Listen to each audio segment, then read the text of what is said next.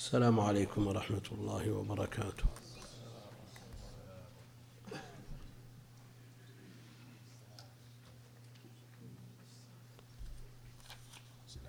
السلام عليكم الشيخ، الله يعافيك، الله يوفقك.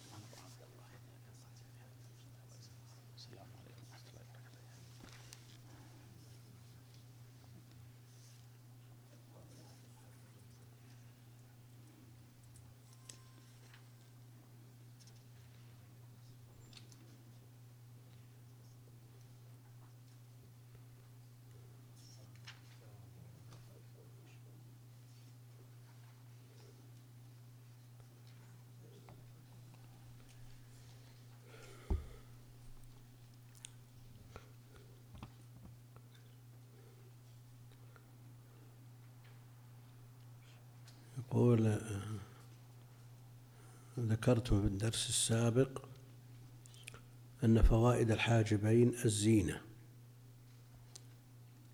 وذكرتم أن فيها حكومة وليس فيها دية. يقول اطلعت على عدة فوائد لها. أولا الزينة، الثاني تعبر عن مزاج الشخص أو حديثه، فترتفع أحيانا وتنخفض، ويستخدمها الصم.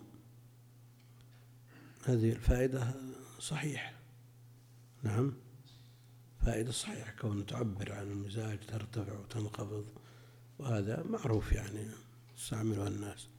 الثالثة يقول تمنع نزول العرق من الجبهة على العين. هذا ما يمنع، هي ما تمنع، هذا مو بصحيح. الفائدة الثانية صحيح، إضافة إلى الزينة، هذا الكلام صحيح. يقول فهل هذا يغير الحكم أم لا؟ يعني زادت فائدتها عن مجرد الزينة. الحكومة ما في أحد، القاضي هو الذي يحدد.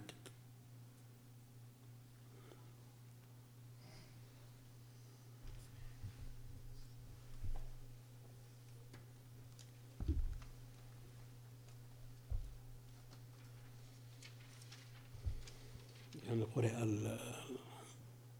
الفصل كامل من الدرس الماضي، وقفنا على الموضحة اللي هو في القراءة، نكمل ما. الحمد لله رب العالمين، وصلى الله وسلم وبارك على عبده ورسوله نبينا محمد وعلى آله وأصحابه أجمعين. أما بعد، فيقول المؤلف رحمه الله تعالى: وفي البطن إذا ضرب فلم يستمسك الغائط الدية. إن هذه منفعة، وأي منفعة! هذه منفعة عظيمة جدا للبطن، لأنه هو اللي يمسك الغائط، فإذا لم يستمسك الغائط فالمصيبة عظيمة. وقريب منه ما في المثانة، وعندنا في النسخة مفصول بينهما بمسائل، مسألتين، لكن الذي في النسخ الأخرى بعد البطن وفي المثانة إذا لم يستمسك البول الدية. كذلك كون الإنسان لا يتصرف ولا يتحكم في بوله أو غائطه، لا شك أن هذه يعني الدية مناسبة جدا لهذا. ولو كان الدين بالرأي والأقيسة فالأمر أعظم من ذلك، لكن إذا كانت النفس كاملة فيها الدية فمثل هذه الأبعاض مناسب لها الدية، كما قيل في العينين وفي اليدين وفي الرجلين وفي الأنف.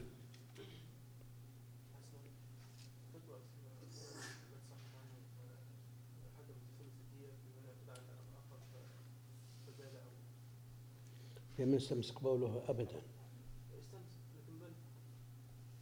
بل فقط هذه مسألة تقدر بقدرها، يعني لا تستحق دية. نعم نعم، هو رأى أن هذا في هذا الظرف من هذا الشخص مناسب له، أما أن يكون ضربه فبال ففي ثلث الدية هذا بعيد. لكن لأمر آخر قد شلون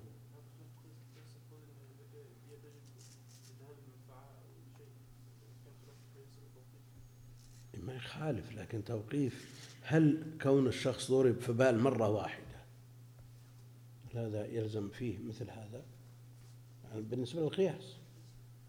قد يكون تعزير أحسن غير غيره من المكثرين من الله والمعصوم من المؤمنين.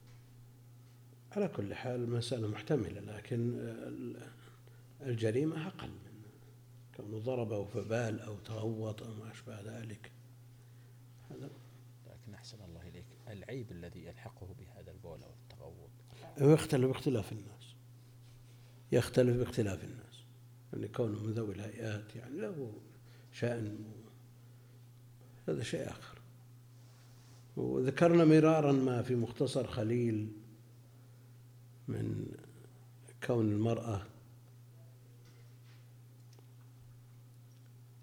يقول ويجوز كتم العمى عن الخاطب، يجوز كتم العمى عن الخاطب إلا أن تكون عذيطة، يعني لا تستمسك عند الجماع، هذا لا شك أنه عيب، وهو مقرون بالعمى، لأن المرأة إذا كانت عمية وعذيطة ما تصرف المبصرات، فهذا عيب ترد به. ولا شك أن من أعظم نعم الله على الإنسان أن لا تنحبس فضلاته في بطنه، أو لا تسترسل استرسالا لا يتحكم بها.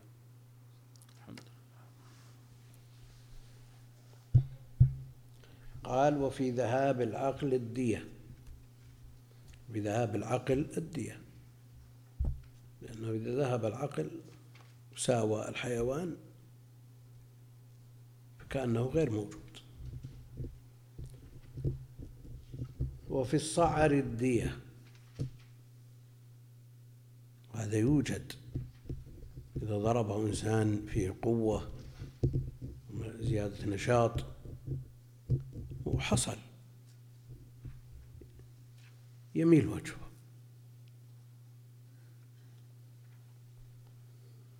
لكن لماذا لا يقال أن يضربه ثانية من الجهة الأخرى عشان يعتدل؟ ها؟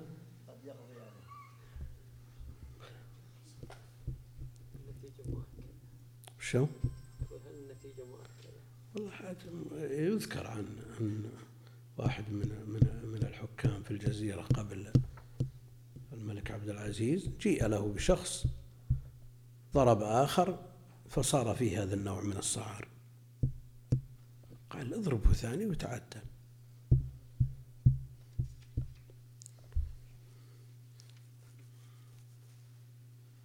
قال وفي الصعر الدية، والصعر أن يضربه فيصير الوجه في جانب،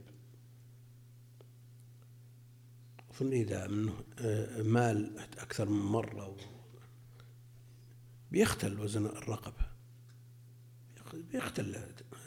تختل زينتها، قد لا يثبت الرأس بعد ذلك، لأنه ما هو مسألة أنه يلتفت ويرجع، لا، مسألة الرقبة تغير وضعها.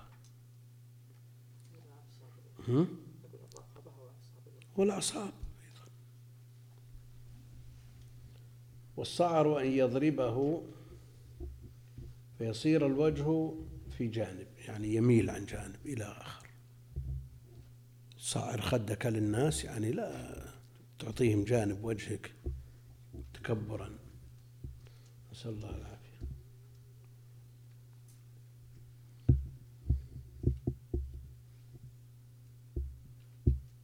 وفي اليد الشلاء ثلث ديتها.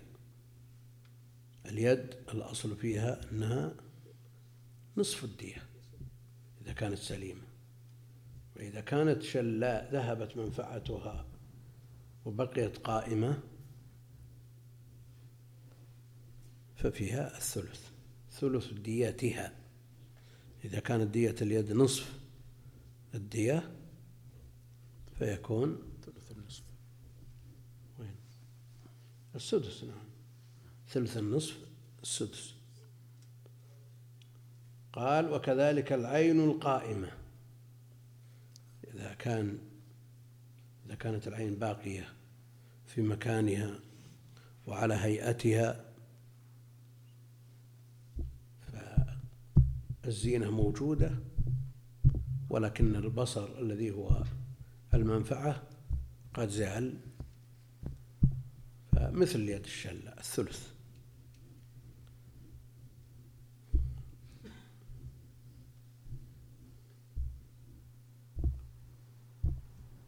يعني في مقاييس بعض الناس الآن المظهر أهم عليه من المخبر، وهذا قد يوجد عند أهل السيارات والسيارات، فضلون البدي على المحركات. هذا عند بعض الناس، وبعضهم العكس.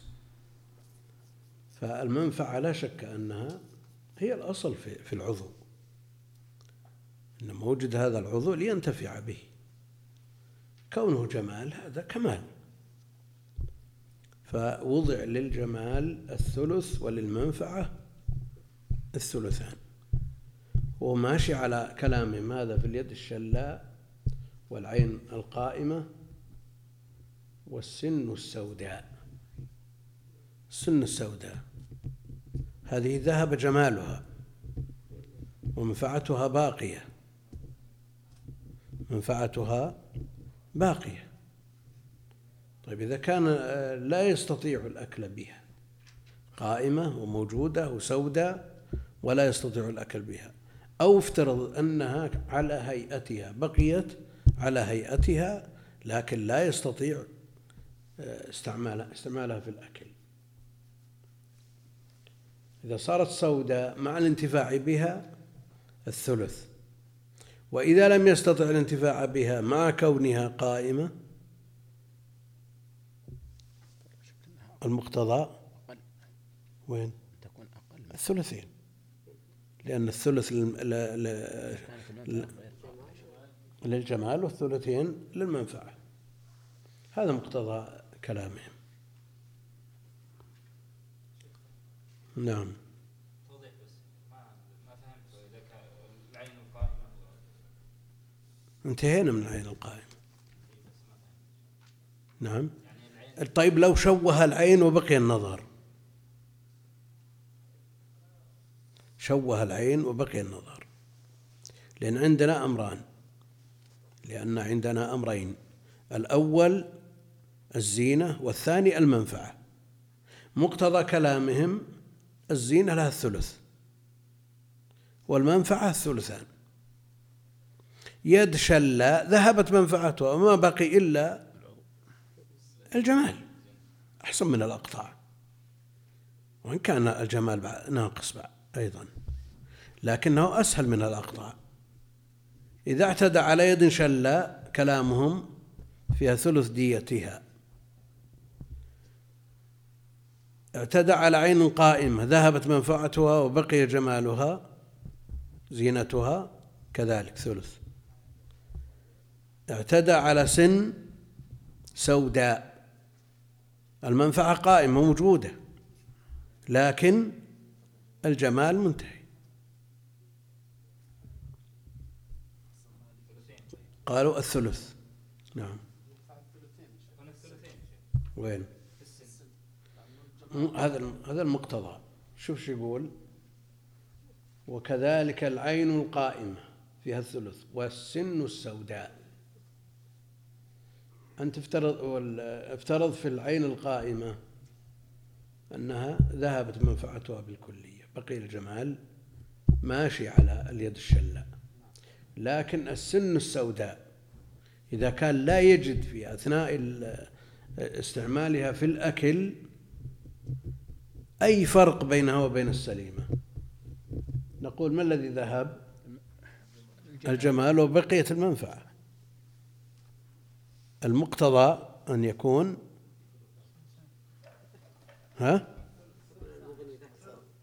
مش قال؟ قال القاضي: قول أحمد رحمه الله في السن السوداء ومدليتها محمول على سن ذهبت منفعتها بحيث لا يمكن أن يعضى بها شيء أو كانت تتفتت، فأما إن كانت منفعتها باقية ولم يذهب منها إلا لونها ففيها كمال ديتها.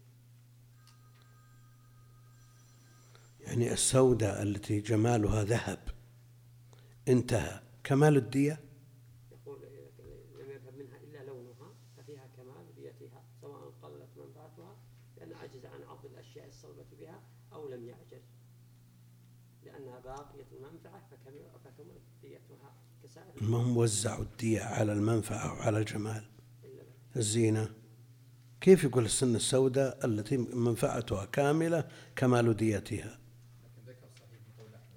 مش قال؟ الذكر الصحيح من مذهب أحمد ما يوافق ظاهر كلام في ظاهر الأخبار وقضاء عمر بن الخطاب رضي الله عنه قول أكثر أهل العلم، ولأنه ذهب جمالها بتسويدها فكملت ديتها على من سودها كما لو سود وجهه، ولم يجب على متلفها أكثر من ثلث ديتها كاليد الشلاء.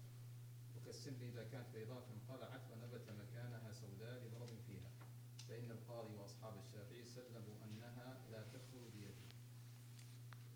ذكر قولين: إما الثلث أو الكمال، أما الثلثين ما حد.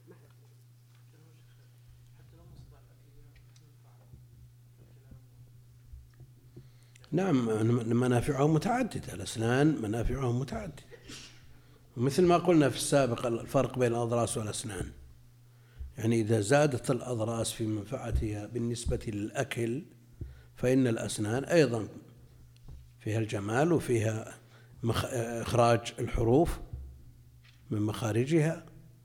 نعم. ما يمكن القائل شيء أن اللون وزيادة عليه أيضا أن المنفعة ناقصة أيضا فلم تستحق الثلث. قال: وكذلك العين القائمة والسن السوداء، يعني ثلث ديتها، هذا مقتضى كلام. لكن الذي ذهب بهذا التعدي الجمال بالنسبة لليد الشلاء والعين القائمة، ذهب الجمال، منفعة منتهبة مفقودة من الأصل، فيها الثلث. مقتضى ذلك أن المنفعة لها الثلثان، وأن الجمال أو الزينة الثلث. نأتي إلى السن السوداء.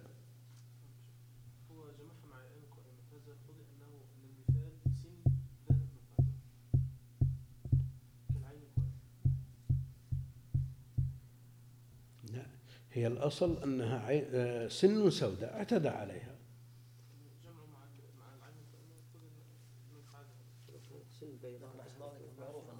هو إنما يتم التنظير بالعين القائمة لو كانت بيضاء لا منفعة فيها، مثل العين القائمة يتم التنظير. لكن السن السوداء لن تكون كالبيضاء بحال، أكيد منفعتها ناقصة يقينا. ما يلزم هذا العرف الأحسن، ما يلزم قد يكون السن الأسود يستخدمه مثل غيره، ما يفرق.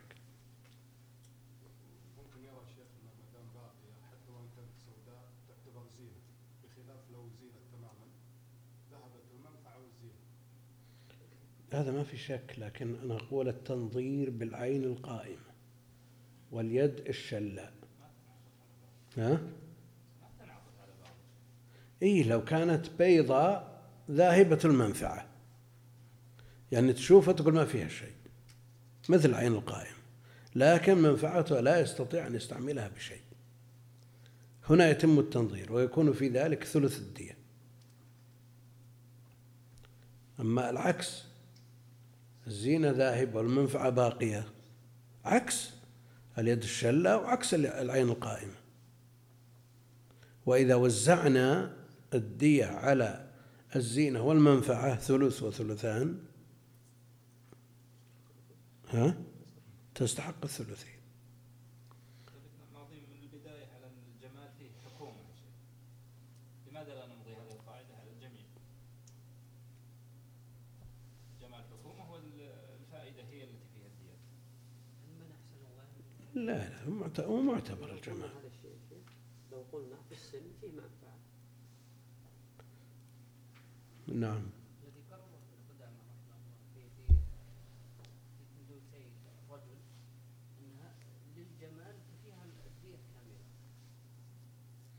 في إيش؟ إيه فيها جمال وليس فيها منفعة. والمقرر عند المؤلف أنها كثدي المرأة، ها فيها دية كاملة. والذي ذكره صاحب المغني نحن هو مسلم، الكلام ليس بمسلم.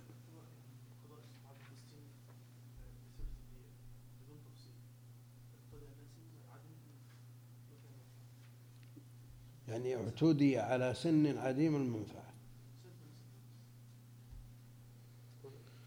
هذا يكون فيه الزينة فقط ما في منفعة.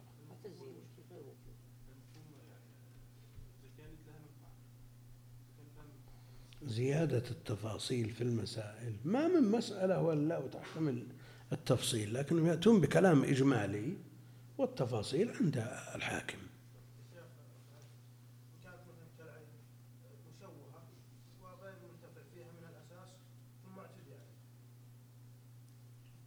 يعني ما فيها زينة ولا منفعة، صار فيها ألم، فحكومة يقدرها القاضي. زراعة الأسنان تأخذ حكم السن المزروع، هل هو كالأصلي ولا لا؟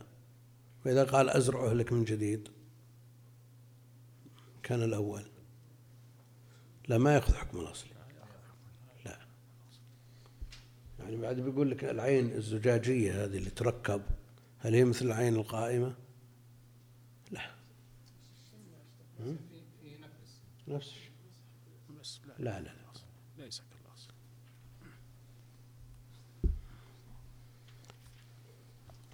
وفي حشفة الذكر ما في الذكر كله، لأن المنفعة انتفت.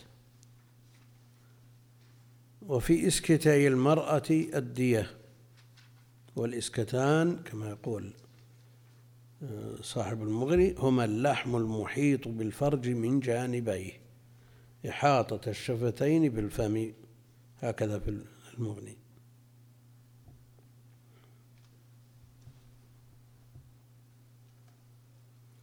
وقد يقال لهما الشفران.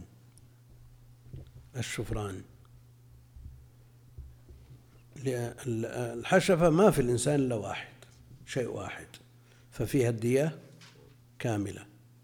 وفي إسكتي المرأة هما اثنان، ففي كل واحد منهما نصف الدية، وفي الاثنين الدية كاملة. وقفنا بالقراءة على الموضحة يسمى.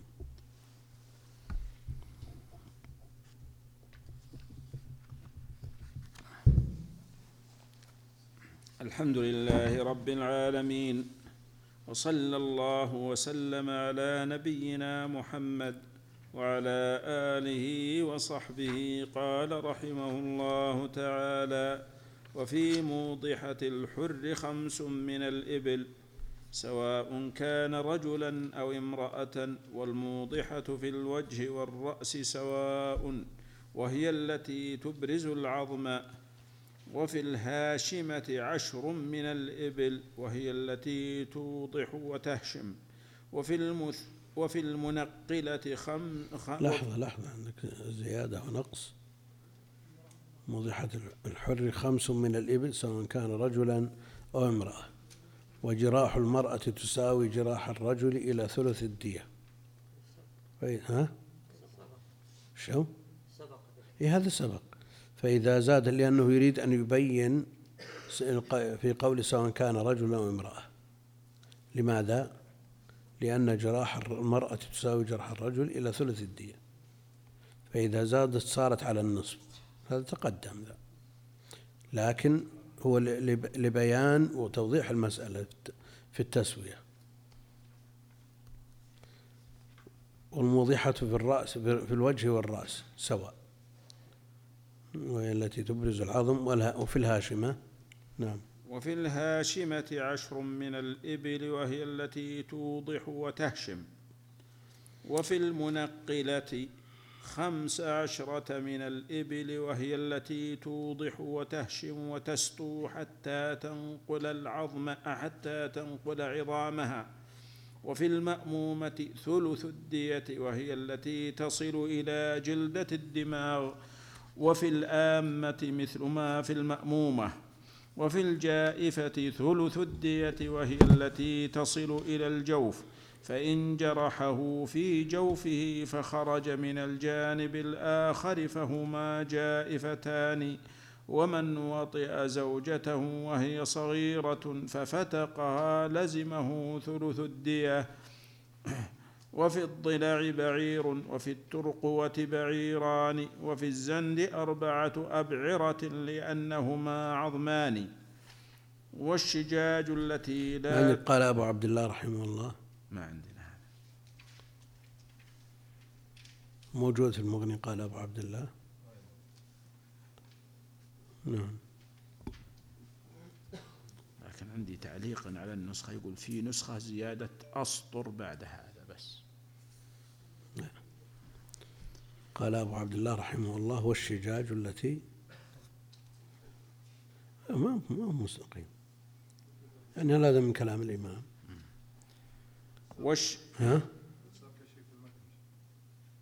قال أبو عبد الله والشجاج، شلون والشجاج؟ يعني هذا التفصيل للشجاج التي لا توقيت فيها من كلام الإمام نفسه.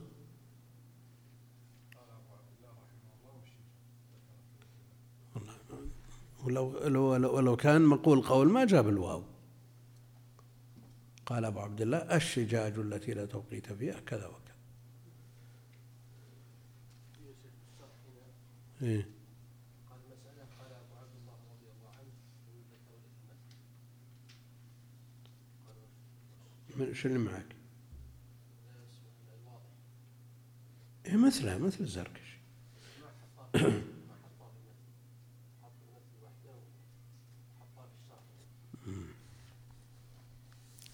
كمل. والشجاج التي لا توقيت فيها فأولها الحارصة وهي التي تحرص الجلد، وما لم يكن فيه من الجراح توقيت ولم يكن نظيرا لما وهي التي تحرص الجلد يعني تشقه قليلا. ليس عندنا وما لم يكن. يقول من هنا إلى قوله ثم الموضحة جعله في المغني من الشرح وهو من المتن. وقال بعضهم هي الحرصة ثم الباضعة عندك، وهي التي تشق اللحم بعد الجلد، ثم البازلة وهي التي يسيل منها الدم، ثم المتلاحمة وهي التي أخذت في اللحم، ثم السمحاق وهي التي بينها وبين العظم قشرة رقيقة، ثم الموضحة.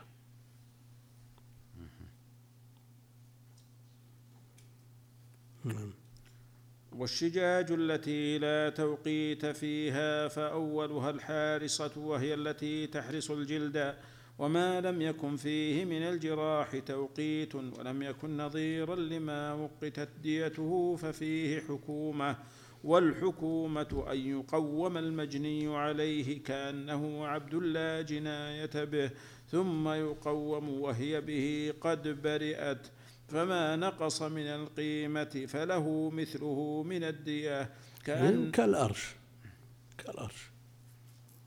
يقوم سليم ويقوم معيب، ويكون الفرق بينهما هو الحكومة وهو الأرش. نعم، كأن قيمته وهو عبد صحيح 10، وقيمته وهو عبد به الجناية 9، فيكون فيه 10 ديته، وعلى هذا ما زاد من الحكومة أو نقص، إلا أن تكون الجناية في رأس أو وجه، فيكون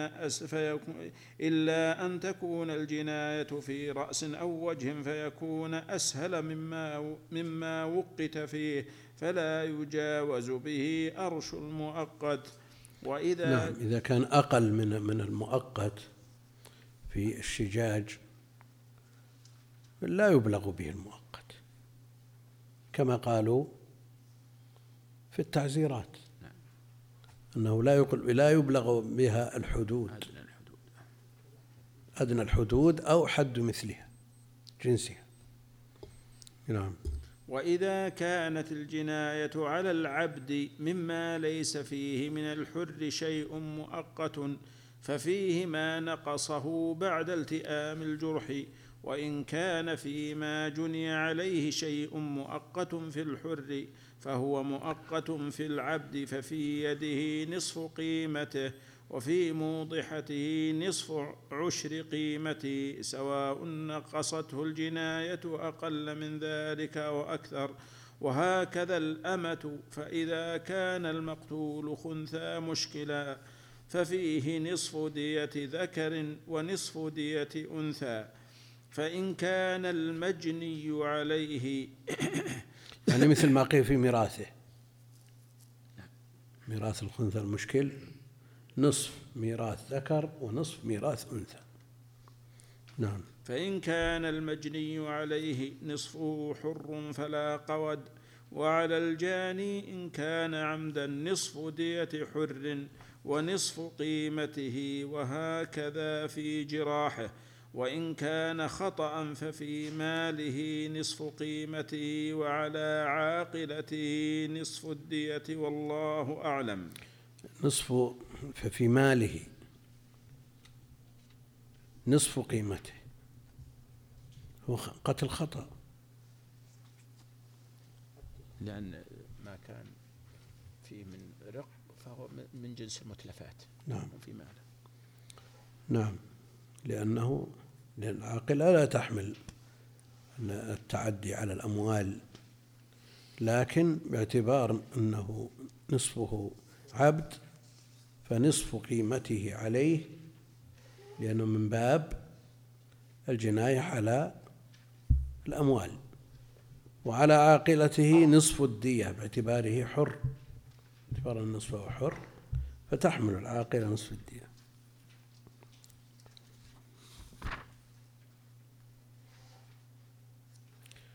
قال رحمه الله: في موضحة الحر 5 من الإبل، وهي التي تشق الجلد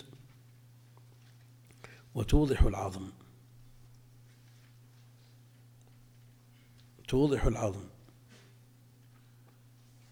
في موضحة الحر 5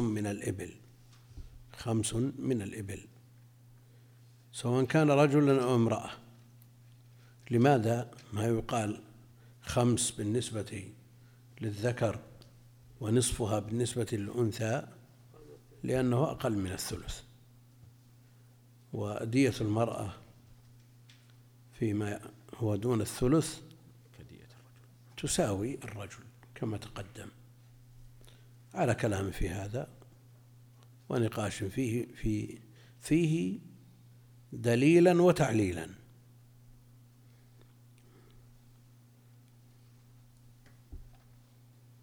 سواء كان رجلا أو امرأة، وجراح المرأة، وهذا الكلام تقدم، وجراح المرأة تساوي جراح الرجل إلى ثلث الدية، فإذا زادت صارت على النصف، لأنه تقدم أن في الأصبع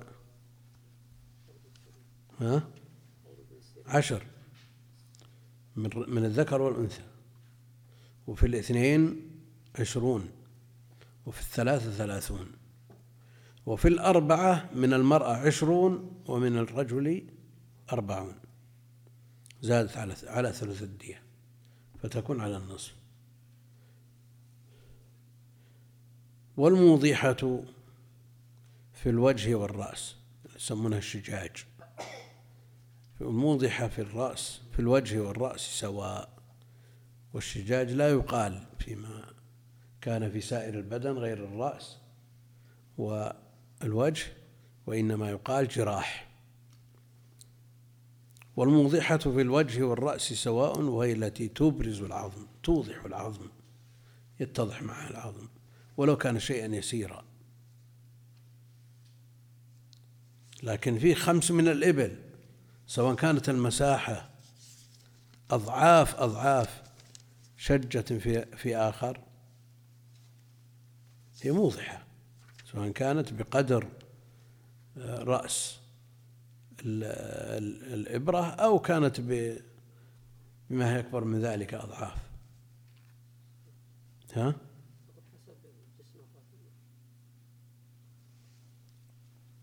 شلون حسب جسم الرجل؟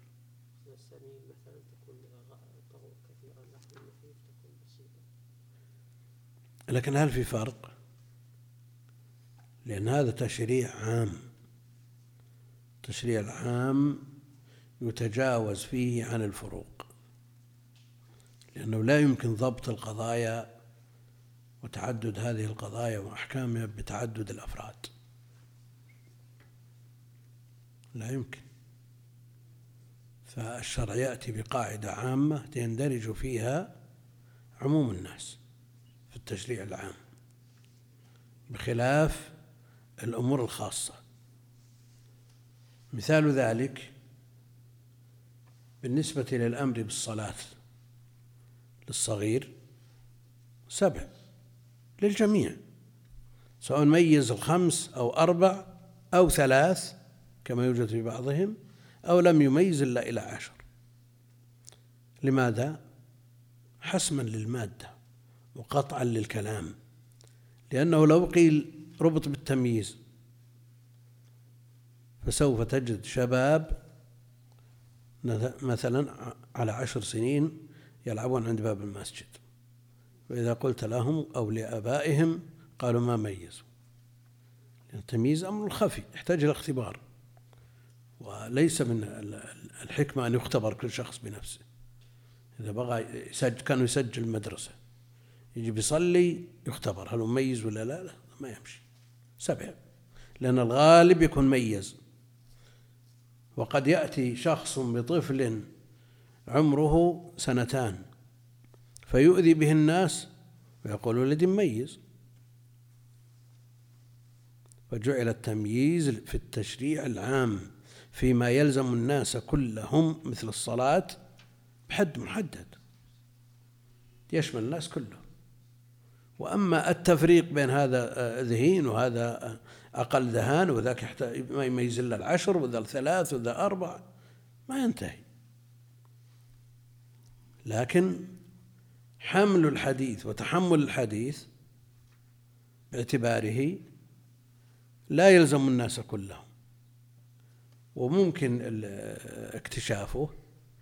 قالوا يقبل تحمل الصبي ل5 وقد يقبل لدون 5 إذا ميز، لأنه سهل اختباره. إذا جاء الشيخ يحمل الحديث، وهو جاي جميع أطفال الحارة بيحملون الحديث.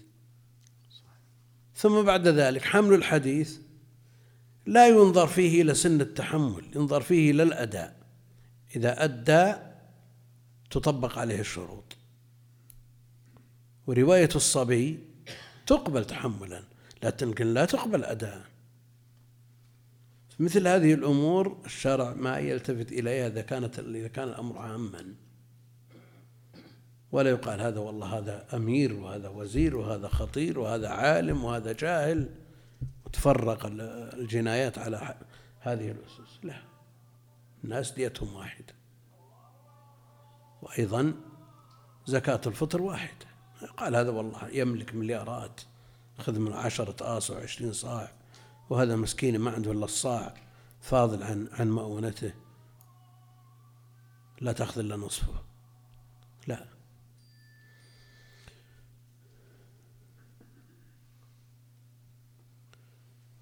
والموضحة في الوجه والرأس سواء، وهي التي تبرز العظم. طيب، أبرزت عظم الساق، موضحة ولا جراح؟ جراح، لأن هذه الديات للشجاج التي في الرأس والوجه. وفي الهاشمة 10 من الإبل، زادت الجناية، هناك أبرزت العظم وضحته، هذه زيادة على إبراز العظم هشمت العظم. إذا كان في الموضحة التي توضح العظم وتبرزه 5، فالهاشمة التي تزيد في الجناية والأثر، التي تهشم العظم بعد أن وضحته 10، الضعف. لكن إذا وجدت الهاشمة دون أن تكون موضحة،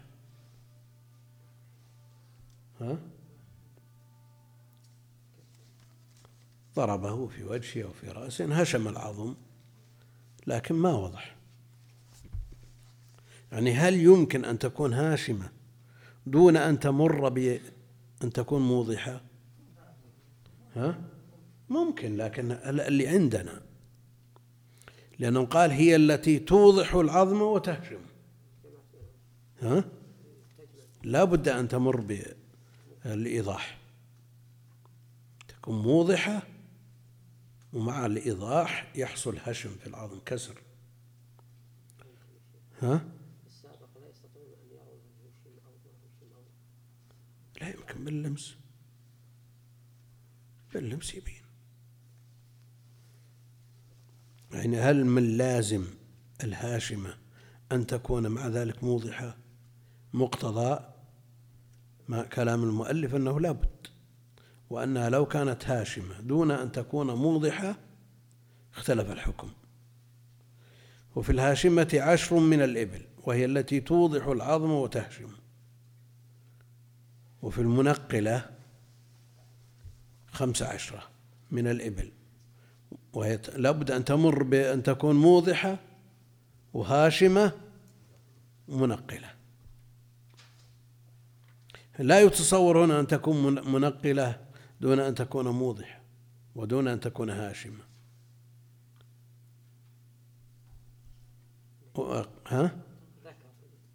ايش يقول؟ وإن ضرب رأسه فهشم العظم ولم يوضحه لم تجب دية الهاشم. لا، لأنه في الحد الذي ذكره لا بد أن يتضح العظم وينكسر بغير خلاف. نعم، تنقل من داخل، تنقل العظم داخل، مو بلازم يكون منقلة برا. والأصل في المنقلة أن ينتقل العظم ويخرج، لكن إذا كان انتقاله إلى جهة الداخل كان أعظم، كان له أثر على الدماغ. نعم،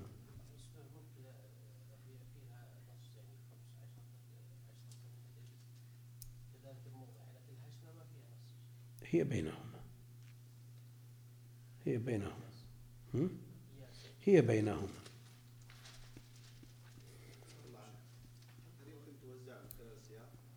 شو؟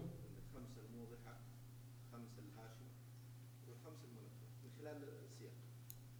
يعني ثم تجمع، لأنها تجتمع في المنقلة. أقصد لو فرقت وتباعدت فيما بينها. بمعنى لو كانت هاشمة دون أن تكون موضحة فيها ال5 الممكن يكون. يعني تقسط الدية على الجنايات. فإذا كانت منقلة دون أن تكون موضحة يعني يحسم 5 لهذا يظهر أنها أشد. على كل حال إذا لم ينطبق عليها الضابط الذي ذكره العلماء في حكم.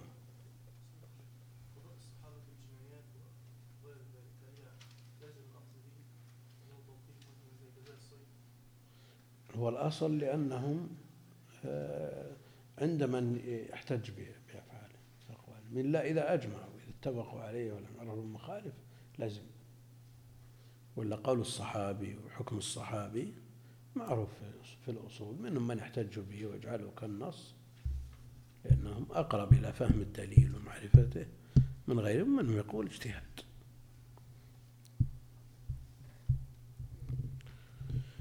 وفي المنقلة 15 من الإبل، وهي التي توضح وتهشم وتسطو حتى تنقل عظامها. وفي المأمومة 1/3 الدية، وفي المأمومة 1/3 الدية، وهي التي تصل إلى جلدة الدماغ، تصل إلى جلدة الدماغ يعني تأم الدماغ تقصده فتصل إلى الجلدة. وفي الآمة مثل المأمومة، ومقتضى كلام المؤلف أن الآمة غير المأمومة. مقتضى كلام المؤلف لكن ليست عينها. لا، قالوا هي المأمومة. قال ابن عبد البر: أهل العراق يقولون لها الآمة، وأهل الحجاز المأمومة.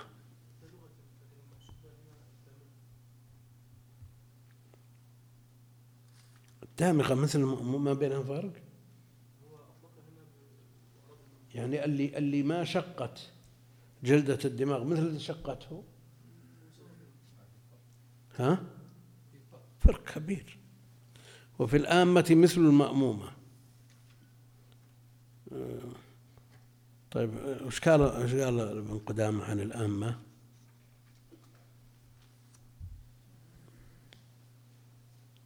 قال رحمه الله تعالى: المأمومة والآمة شيء واحد. قال ابن عبد البر: أهل العراق قد يقولون لها الآمة، وأهل الحجاز المأمومة، وهي الجراحة الواصلة إلى أم الدماغ، وهي جلدة فيها الدماغ، سميت أم الدماغ لأنها تحوطه وتجمعه، فإذا وصلت الجراحة إليها سميت آمة ومأمومة.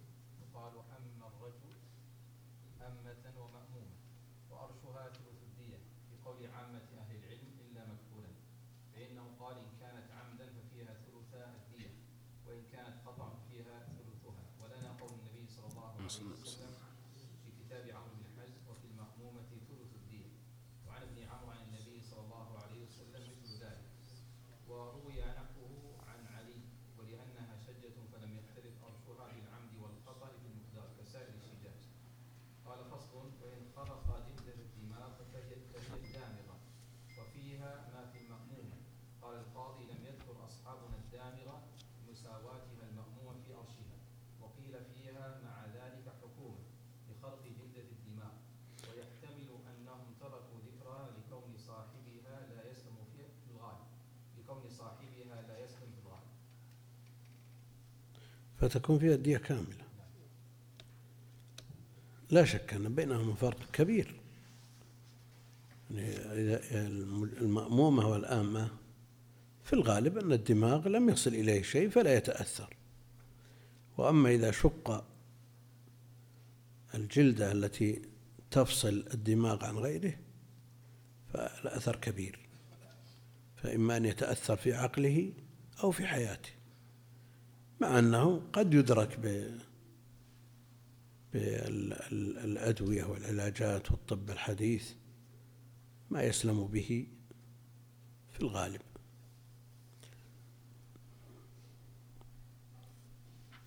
المقصود أن كلام المؤلف يقتضي أن الآمة غير المأمومة، ليست هي. وكلام ابن عبد البر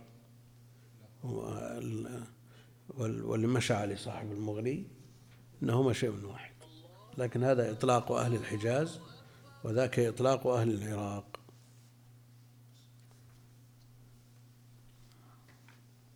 وفي الآمة مثل المأمومة، وفي الجائفة، هذا في الرأس ولا في البدن؟ ولو كانت جائفة في الرأس لصارت دامغة، صارت دامغة. وفي الجائفة ثلث الدية، وهي لتخرق البدن وتنفذ إلى الجوف إلى داخله، وهي التي تصل إلى الجوف، فإذا جرحه في جوفه فخرج من الجانب الآخر فهما جائفتان، طعنه في صدره فخرج من الظهر جائفتان، كأنه طعنه مرتين، مرة في صدره ومرة في ظهره ووصلت إلى الجوف، فهما جائفتان.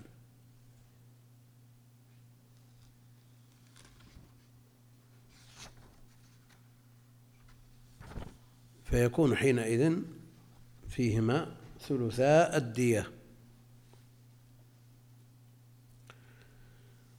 ومن وطئ زوجته وهي صغيرة، يعني لا يوطأ مثلها، دون 9 سنين، دون 9 سنين، ففتقها، يعني الحاجز والفاصل بين المخرجين أزاله،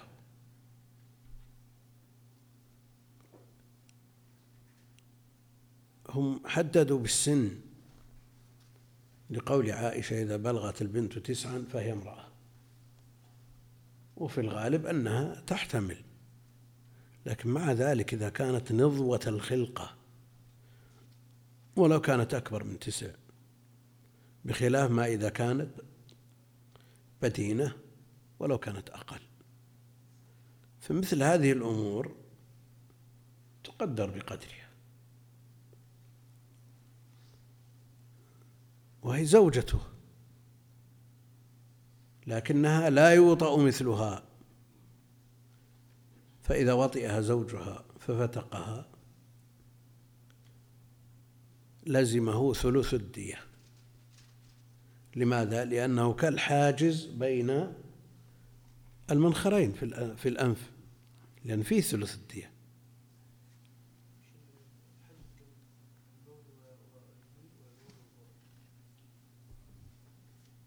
لا، بين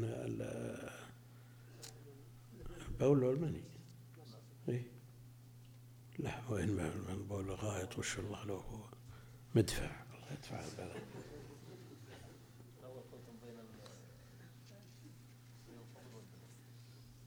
أنا قلت هكذا المخرجين، أي مخرجين؟ مخرج البول ومخرج المني، هم مخرجان. خلنا نكمل المسألة ونسمع ما في المغني.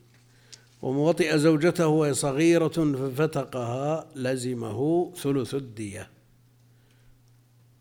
وفي الضلع بعير، والأضلاع معروفة في القفص الصدري من الجانبين في كل ضلع بعير.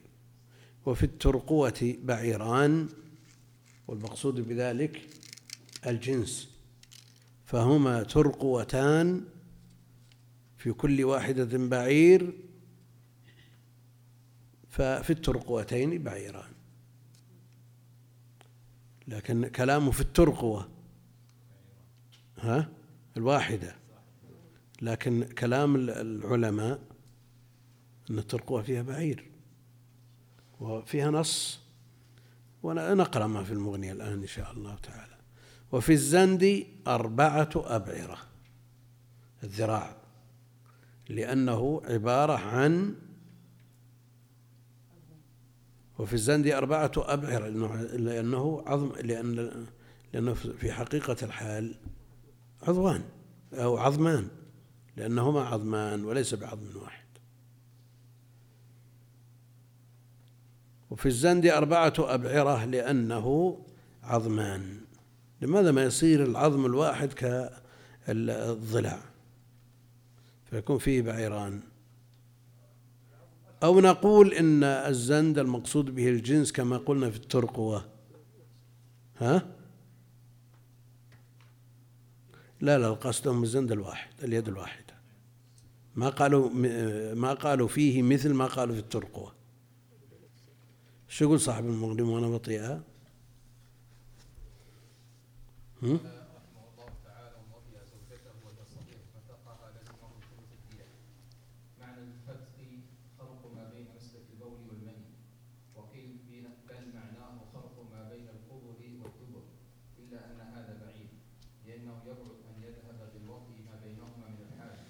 بعيد. فإنه حاجز غليظ قوي. والكلام في هذه المسألة في فصلين، أحدهما في أصل وجود الضمان والثاني في قدره. أما الأول فإن الضمان إنما يجب بوطء الصغيرة أو النحيفة التي لا تحتمل الوطء دون الكبيرة المحتملة له.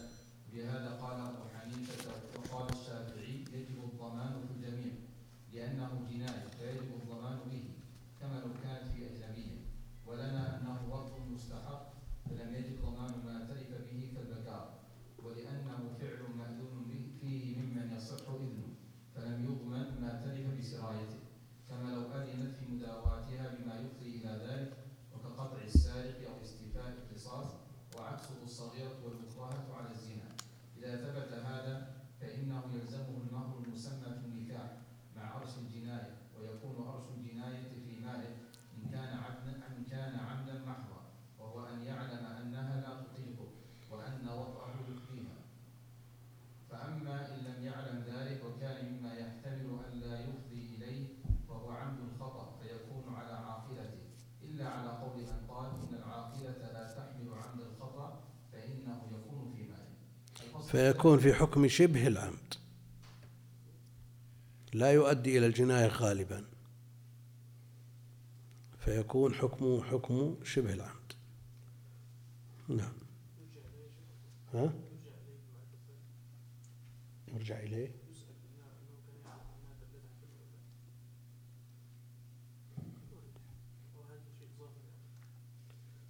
إلا هي تعرض على أهل الخبرة من النساء، يعرفون تحتمل أو لا تحتمل. نعم. قال الفصل الثاني في قدر الواجب وهو ثلث الدية. بهذا قال قتادة وأبو حنيفة وقال الشافعي: تجب الدية كاملة.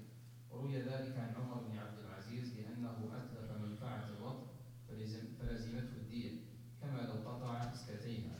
ولنا ما روي عن عمر بن الخطاب رضي الله عنه أنه قضى في الإفضاء بثلث الدية، ولم نعرف له في الصحابة مخالفة.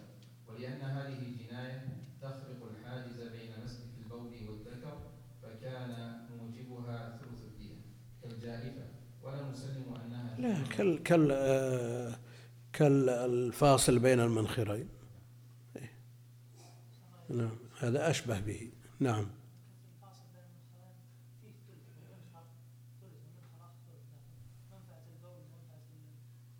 هو فاصل على كل حال، هو حاجز بين اثنين فهو أشبه به. نعم. ولا نسلم أنها تمنع الوطء. وأما قطع الإسكتين فإنما أوجب الدية لأنه قطع عضوين فيهما نفع وجمال فأشبه قطع الشفتين. اللي بعده المسألة الثانية.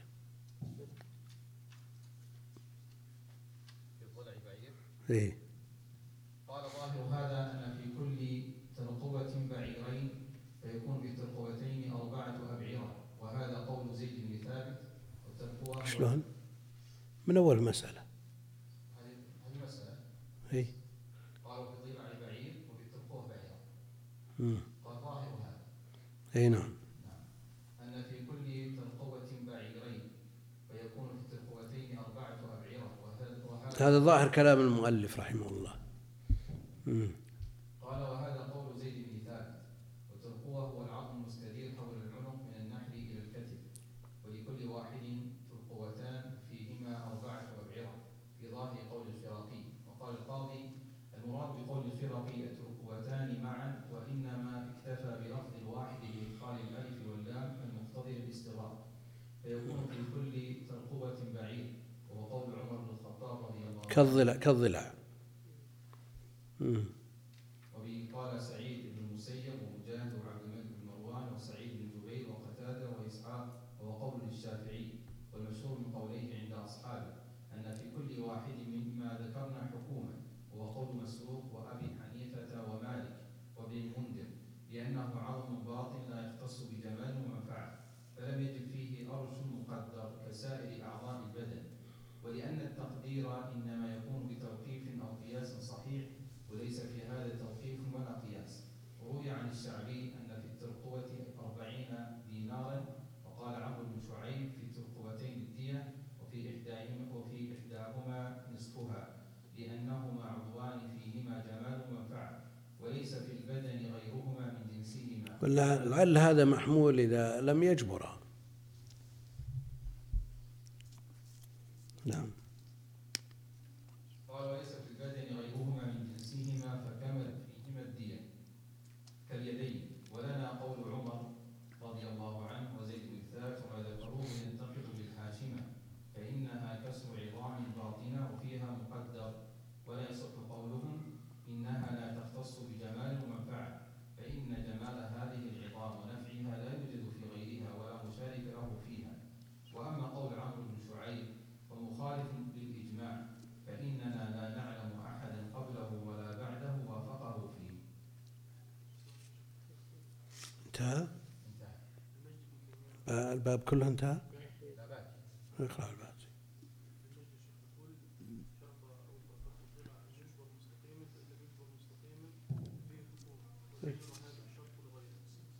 لا بد منه أمر، لا بد منه، اعتدى عليه وما عاد كما كان.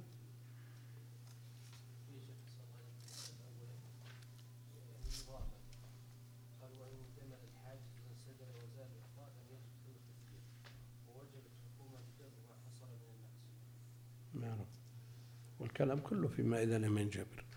نعم. قال مسألة، قال في الزندي 4 أبعرة لأنه عظمان. قال القاضي يعني به الزندين فيهما 4 أبعرة لأن فيهما 4 عظام في كل عظم بعير، وهذا يروى عن عمر بن الخطاب رضي الله عنه. قال أبو حنيفة ومالك والشافعي فيه حكومة لما تقدم.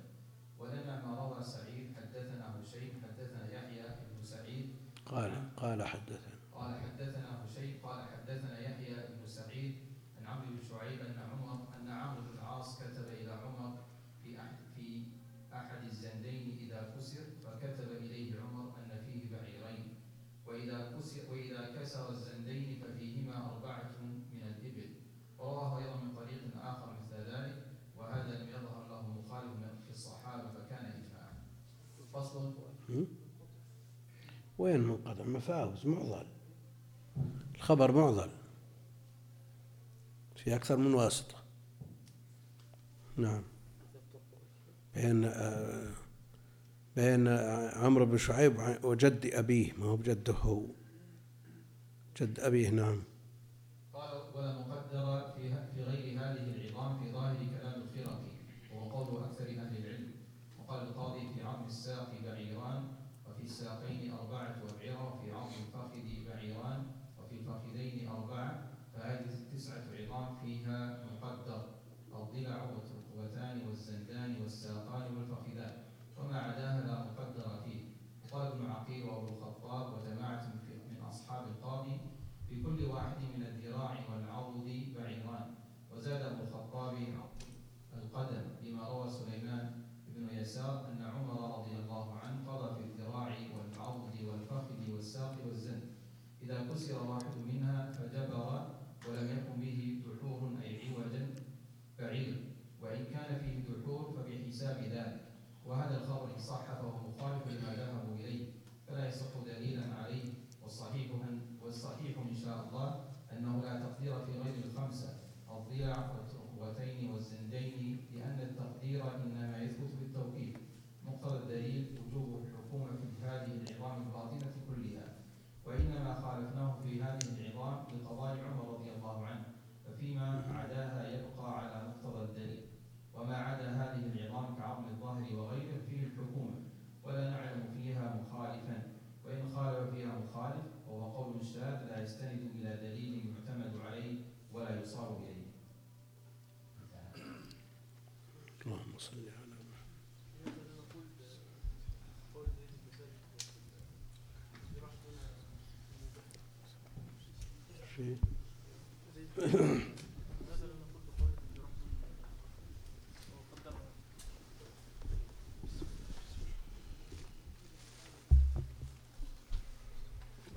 النص يوقف عنده، إذا وجد النص يوقف عنده، ولا فالباقي يقدر بقدره. سالاجتهاد الصلب.